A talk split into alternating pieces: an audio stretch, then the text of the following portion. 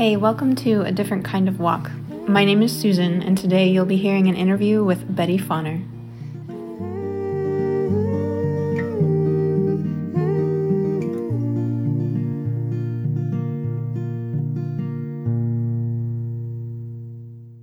So, yeah, so we are here at uh, Deep Creek Lake in Maryland. We are here for Betty Fonner's 95th birthday weekend, and I'm sitting here with my awesome husband, Gary Alloway, Hello, everyone. and with Betty Fonner, who is my husband's grandmother.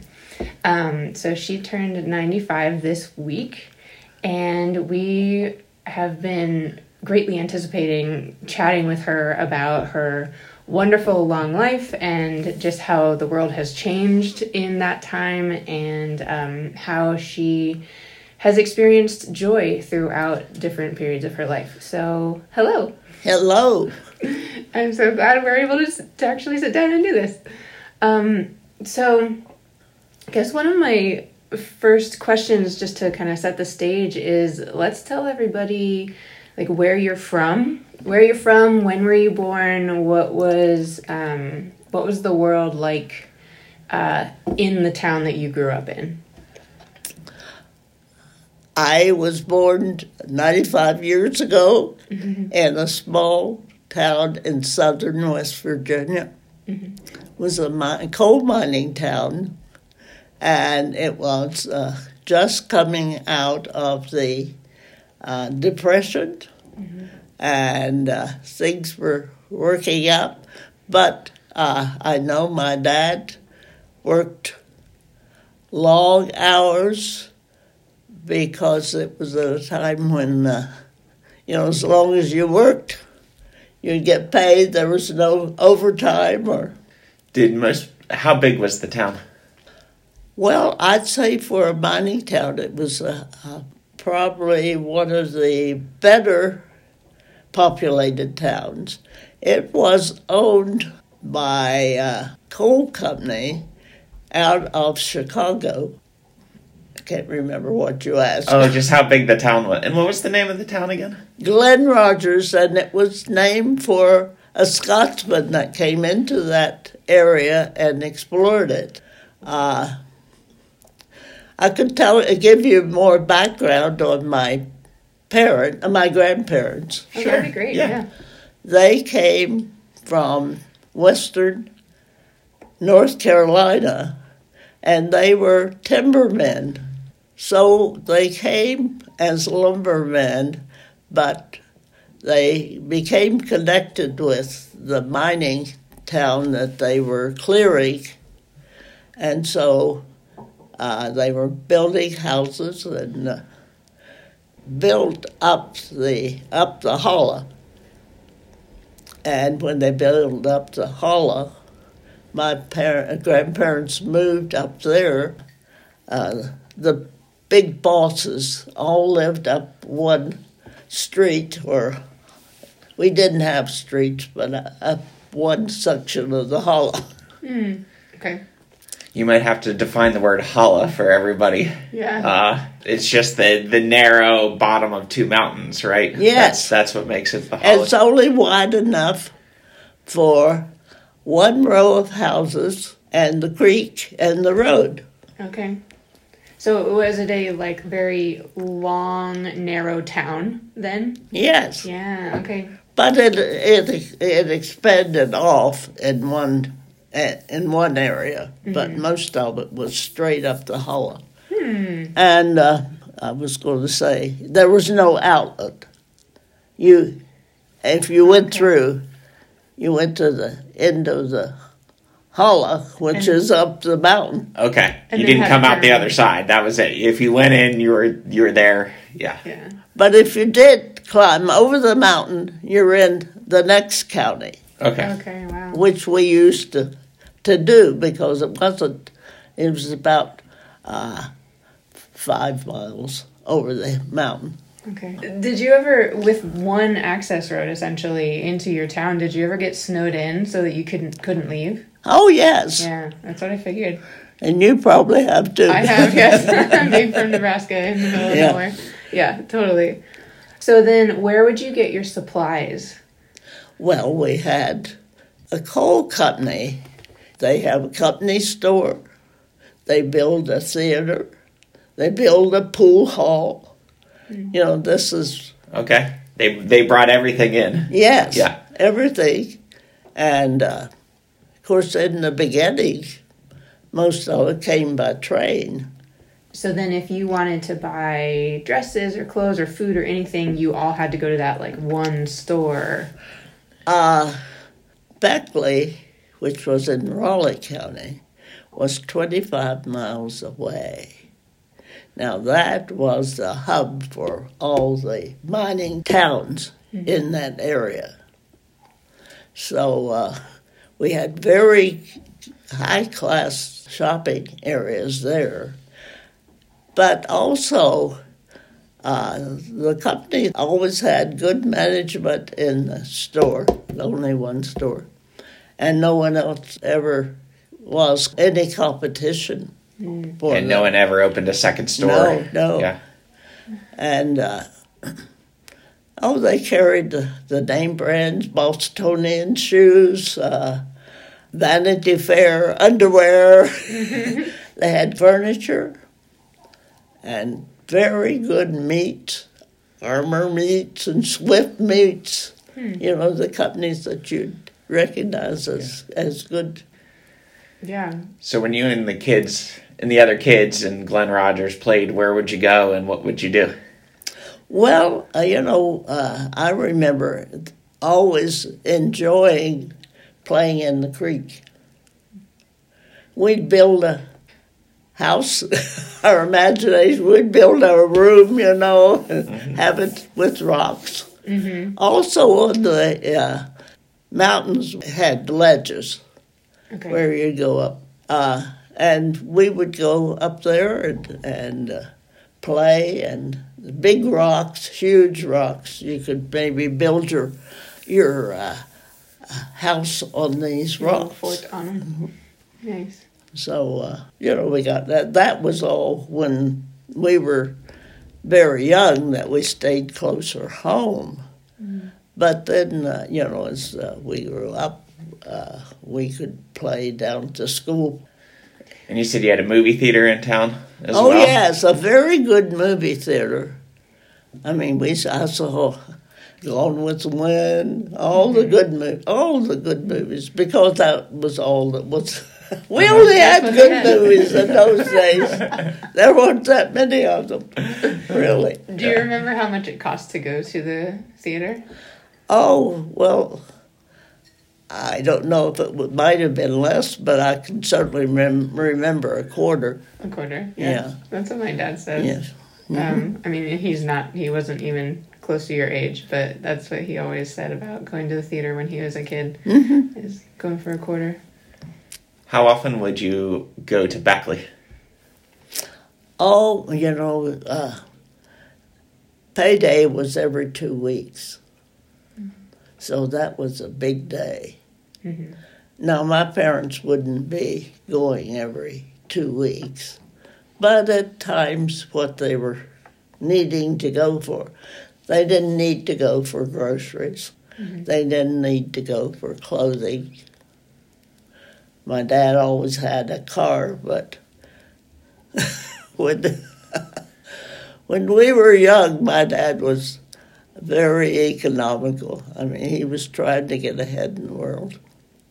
He uh, put the car in the garage for the winter. Okay. Okay. Of course, the roads were not good, and we had to go over the mountains to go to Beckley. So once he once he winterized the car, you weren't leaving You Glen weren't Rogers until springtime. That's right. Yeah. Yep. That makes sense. He was also uh, one that uh, turned the refrigerator off, Okay.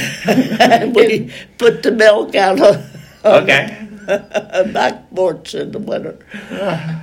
Very economical. That's how you get the uh, this doesn't need to be in your report.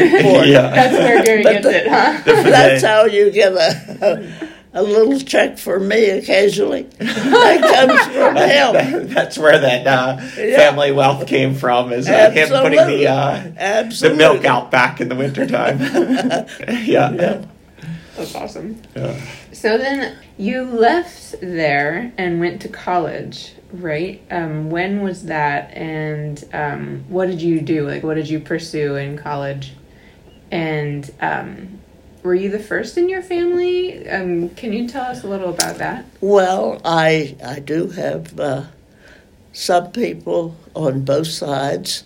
I have uh, uh, my mother's sister was a school teacher. Eventually, she got her master's, but she was an elementary teacher, and of course went through into retirement. I don't know if you remember Aunt Madge. hmm And then uh, on the other side, my uh, Aunt Ruth prepared herself for Mount Sinai, which is a very good, even today, it's a, an outstanding Jewish hospital in New York City. So uh, those two I can think of. Mm-hmm. So then, what did what did you do? Well, no one went to college when I was. My brother was had a, a teacher that was very much attracted to his ability, and uh, tried to encourage him. He en- he uh, enrolled at WVU, and you know it was a twelve-hour trip at the least on the bus nobody was driving that distance. The roads were terrible.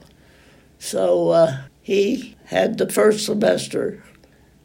And then one day in February, I'll always remember, I was walking to the store and I see him coming up the road. And it so happened that he pulled out of college and joined the Marine Corps Okay. during the war. This was the war. So, of course, that broke the ice. And then when it was time for me, they sent me up to WVU. Nice.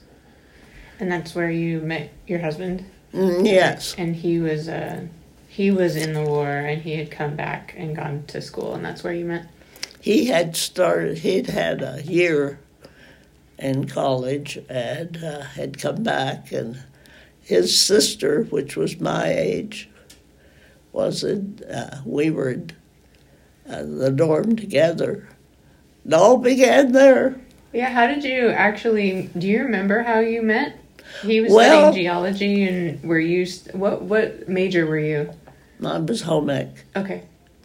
Uh, yes, well, he always told the story that uh, I had gone to the game with his sister and other girls, I guess, and uh, he said he was sitting up behind and he saw this beautiful little girl in a brown derby. We had we wore hats and gloves to college in those days, and uh, so that was the beginning. Oh. um, that did that did make me wonder. Um, so you guys can talk about this together, I guess. But uh, tell m- I'm curious about Frank, Betty's husband, and Gary's grandfather. Um, I love hearing stories about him because I didn't get to meet him, and um, so I'm wondering if you could just give us a little picture of who he was, and then I would love to talk about what that was like for you when uh, when he passed. And some of that's a little it's a selfish request or question because like my dad just passed away a couple Yeah. months ago. My mom is dealing with that grief right now, being alone. And I'm just really curious what that was like for you. You want to know about Yeah, who's Frank? Frank? was the uh, second child of Susan and Jim Fonner, I need to give you a little background as I know it. Uh, uh, Jim Fonner was a very successful young man. He had uh, was a progressive young man, and he was very successful in the beginning. Mm-hmm. Uh, he was at West Liberty Teachers College, mm-hmm. and he met Susan Caulfield, who was also a college. Uh, mm-hmm.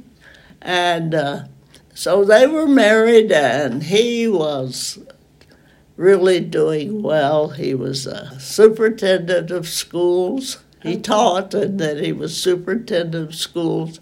He was in the legislature in the state of West Virginia, but he uh,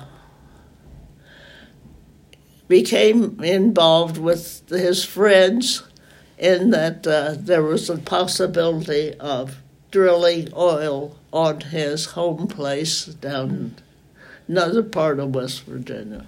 It's still up in the uh, northern area. And uh, so he and these uh, fellas that were the leaders in, in Middleburg uh, pooled their money and and uh, started drilling on this land. And so as a result, they pulled out of the contract. And he was so sure that that, that the oil was going to come in that he sunk everything he had into it. Mm-hmm. They had their home and everything, and you know. So anyway, I must say that I think they had probably two children at this time, and that was Frank and his sister Betty. Mm. This was uh, very difficult for Betty. I don't think she ever got over it. And perhaps her dad, that they lost everything in this. And uh, so, anyway, uh, as a result, he spent the rest of his life recovering from this. Mm. So as Frank grew up, he had this all in his life, you know, and, living in a small town, he uh, would do odd jobs as he could, and he always tried to give his mother money to help run the family. Mm-hmm.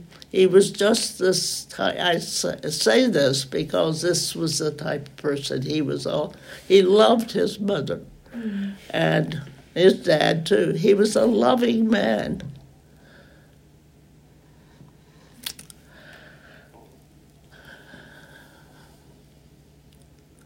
He was an outstanding man for the family, particularly.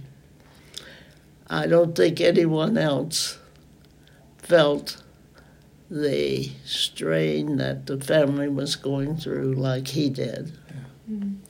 When, uh, you know, I tell you things like this, uh, when uh, uh, his mother died, he helped pay for the the uh, burial, and you know he was just that type.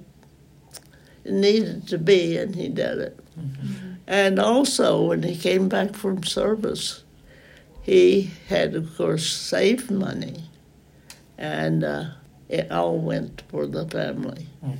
So when when your dad, when your grandfather and I were married, he had no money. Mm-hmm. We didn't have a car.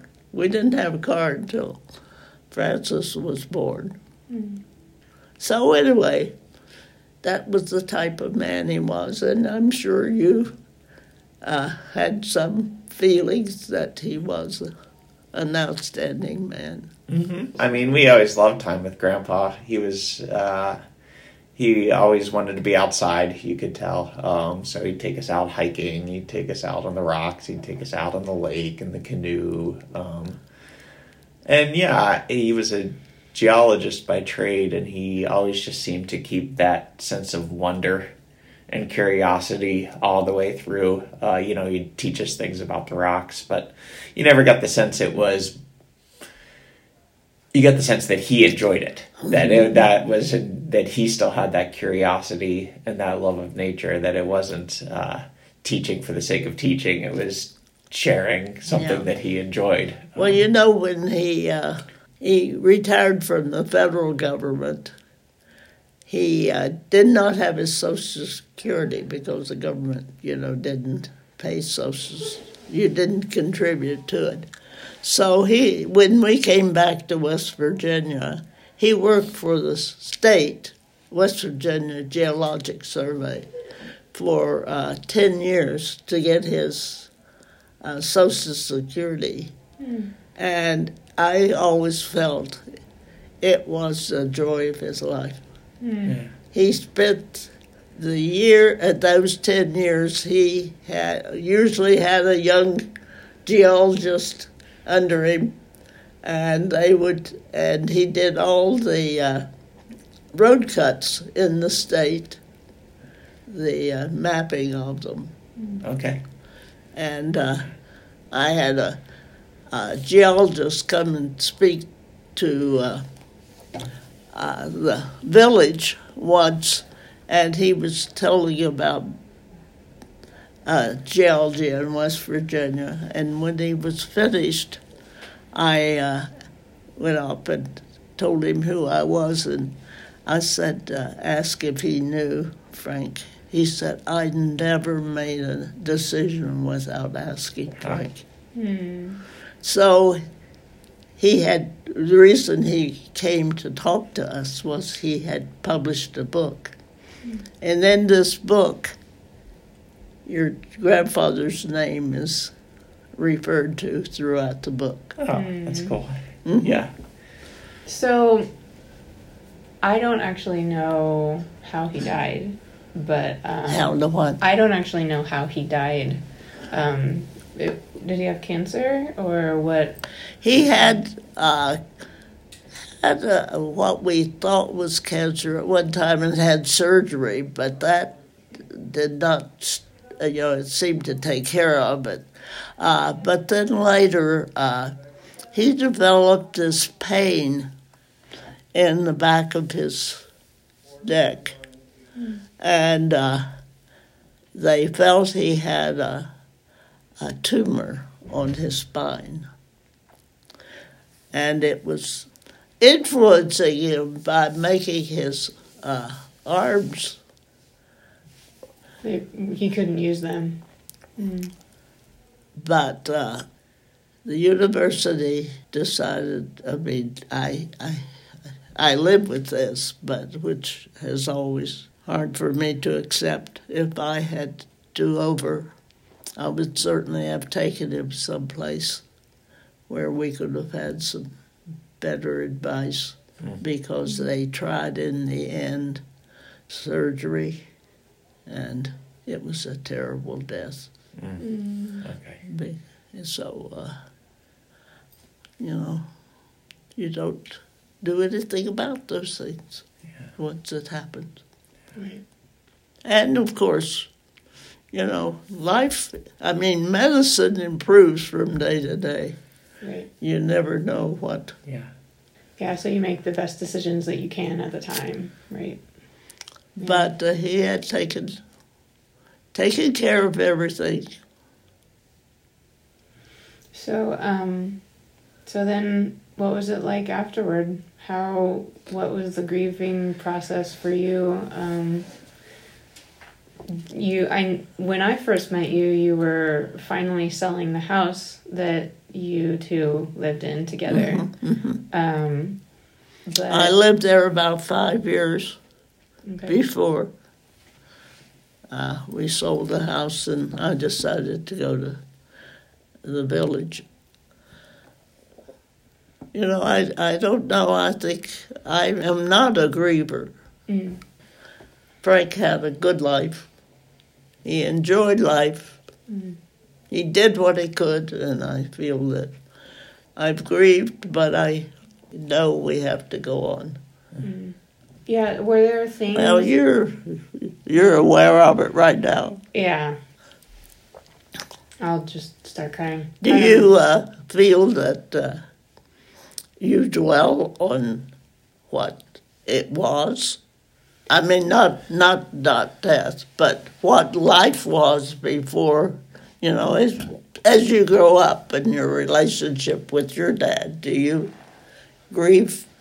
Is that where your grief comes from, or what? What makes Um, you grieve?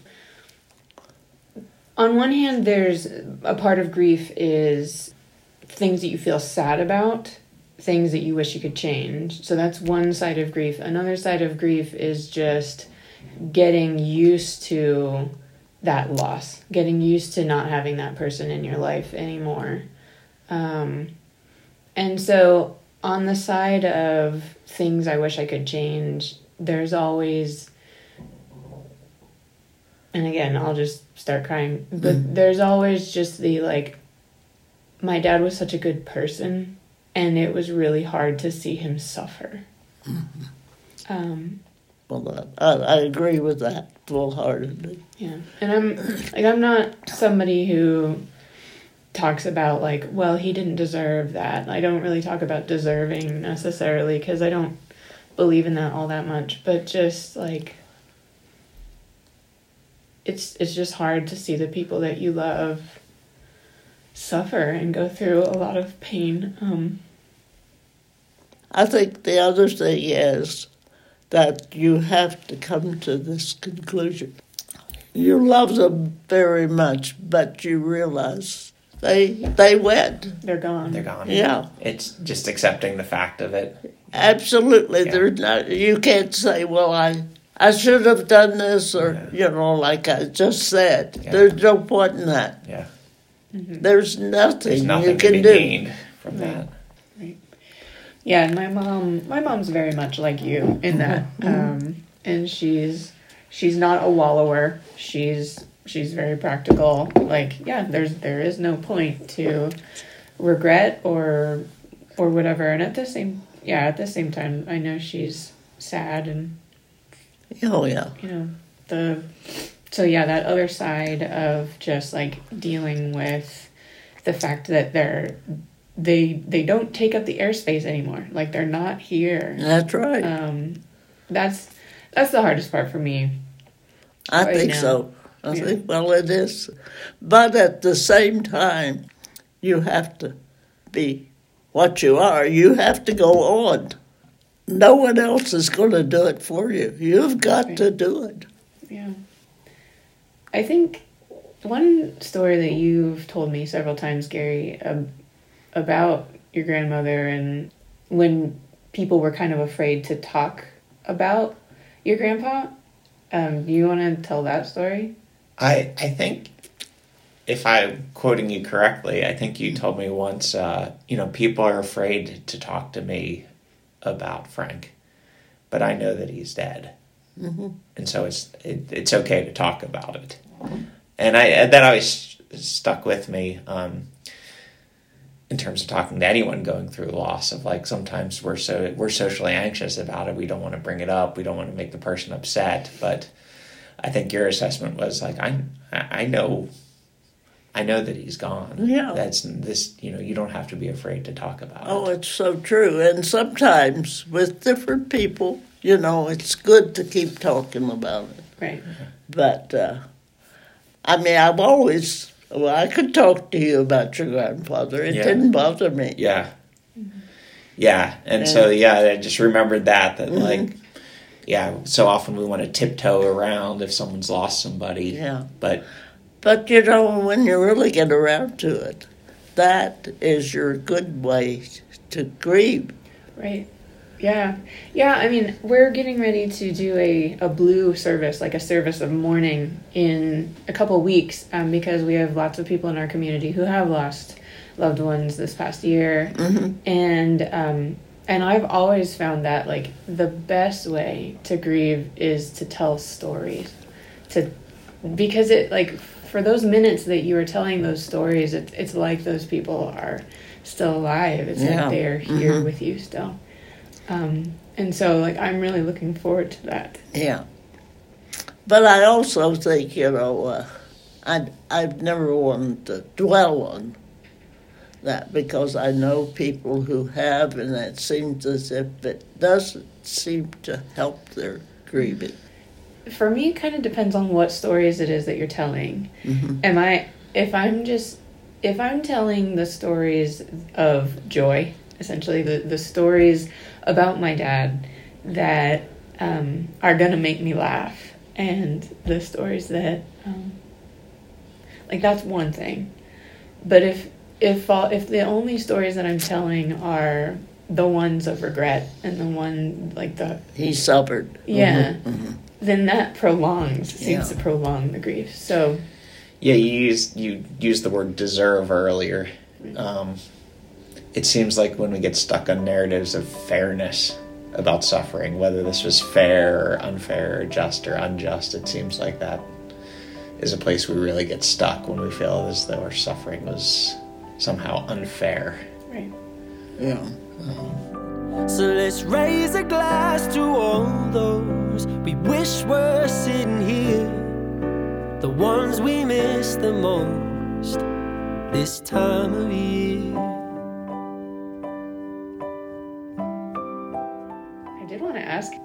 How do you feel about being 95? Well, I've always said, you know, I don't feel 95. I mean, uh, you know, I didn't believe when I was 65, I didn't believe I was, I mean, it didn't bother me to be 65. I just haven't uh, ever brought that into realization or something, you know. Uh, uh, oh, I'll say, oh, I'm old, which I am, but I don't use that as a, a crutch in any way. Yeah.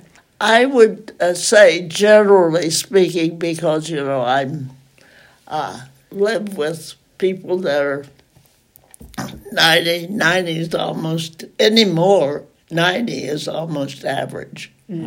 So anyway, uh, it seems to me that when you get our age, you get much more conscious of the fact that you try to help, be helpful. You know, you lose your personal uh, greed or you don't have any place to go anymore. Yeah.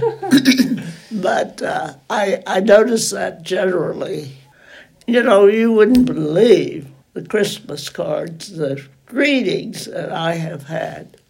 It's just that everyone is trying to give.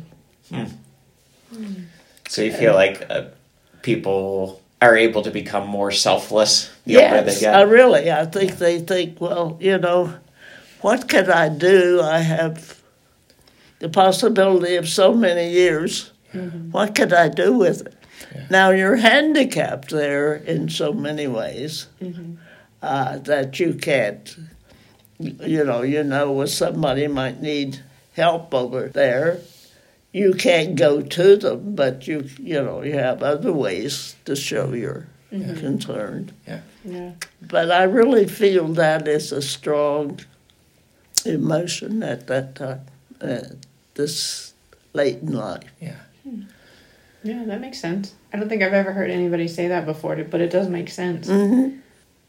Now, obviously, the the world has changed a lot in your 95 years, but you've always stood out to me as I think so many people, society changes, views of marriage change, or views of you know culture change, or these sort of things, and they at some point they either check out or become embittered or get just very nostalgic.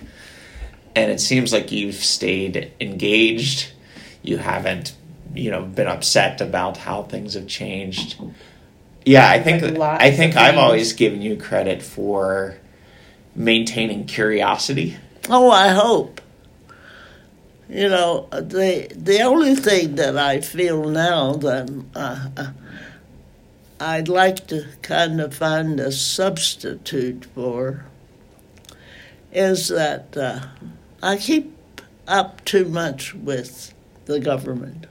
You know, I, I don't know that that's good. I think sometimes it'd be better off Yeah. just to let it take care of itself. yeah. I know it. I know that's not right, but uh, Yeah. But that is it is nice even to hear you say that because I feel like a lot of uh, and people in general when we see the government doing something that we don't like, we get super stressed and anxious about it and maybe focus on it more than we should. Not that we should do nothing and not that we, you know, we have a responsibility to act and to try to influence our government and whatnot, but if that then takes us over, that an- anxiety Yeah. and stress, then it, it's not good. So, yeah. That's why I feel that, I, you know, how many hours do you give to watching television yeah. and that kind of stuff today? And it's hard to get away from it. Yeah, Yeah. definitely. Yeah, I think um, you know. So I'm 41. So you're starting to get a cultural divide between me and younger folks. You know that they're 18, 19, 20 years old. It's not as big as you know some gaps, but but they are a different generation and they have different expectations and different culture and different beliefs. And it's easy to see people, even at my age, start to develop that antagonism. You know that oh, the young people today are terrible. Oh, I know. Things used to be better. You know, like they're just awful. They're just debauched, and they have no morals, and et cetera, et when the world's going to, yeah. Yeah, the whole world's going to pot. Yeah. Um, and you're only 41. yeah, and I, I think that's, and I mean, again, as a student of history, everyone in every age ever thinks the world used Yeah. to be better. Yeah. and, you know, people used to be more pure and more moral and, you know, um, reading John Steinbeck, you know, he- he's doing that stuff of like, oh, back in the 19th century, everyone was, uh, um, but I, I do feel like I learned that from you in a lot of ways to mm-hmm. not be antagonistic towards young folks to meet them where they are to have curiosity to see the best in them to learn from them well, I do feel that when you live to be 95, I can relate to you. I can relate to your mother and dad. Mm-hmm. You know, their their life at that age. Mm-hmm. You know, I can remember what the hard things were. I know nothing about this generation mm-hmm. right now. yeah mm-hmm. It is just beyond me. uh-huh. Mm. I wouldn't make any judgment whatsoever. I wouldn't. No, that's but that's so kind, and I feel like that's so rare. And my dad was like that too, where it's like I try to hold off judgment as long as possible. Right. And it, and I mean, I don't know. For me, there there are people my age and a whole culture there, and I'm 35, um, where I I don't get it. I would love to talk to someone who is into all the things that I'm not into Yeah. and hear from them what is beautiful and engaging and fulfilling in Yeah. those things because as it is i just don't get it Yeah. you know um, and i think we have that attitude because of people like you and because of people like my dad who who were much more okay with not just judging and rejecting and whatever Perhaps my biggest concern, and I, you know, I've always loved where I lived, where I grew up. I loved the people. I was respected and, and uh, I did well. But my biggest concern is the drugs in southern West Virginia.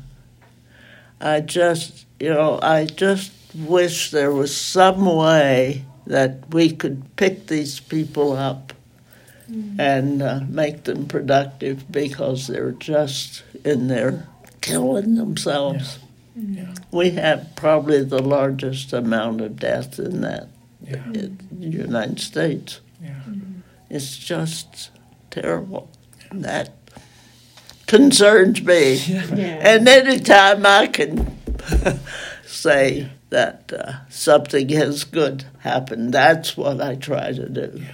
yeah So I guess maybe my last question is, um, do you have do you have any advice? do you have any advice for all of us? Pursue your goals. I, I'm well. Uh, I mean, as far as I'm concerned, I certainly can't judge your goals and whether they're. We all have to travel this way through and do the best we can. Yeah.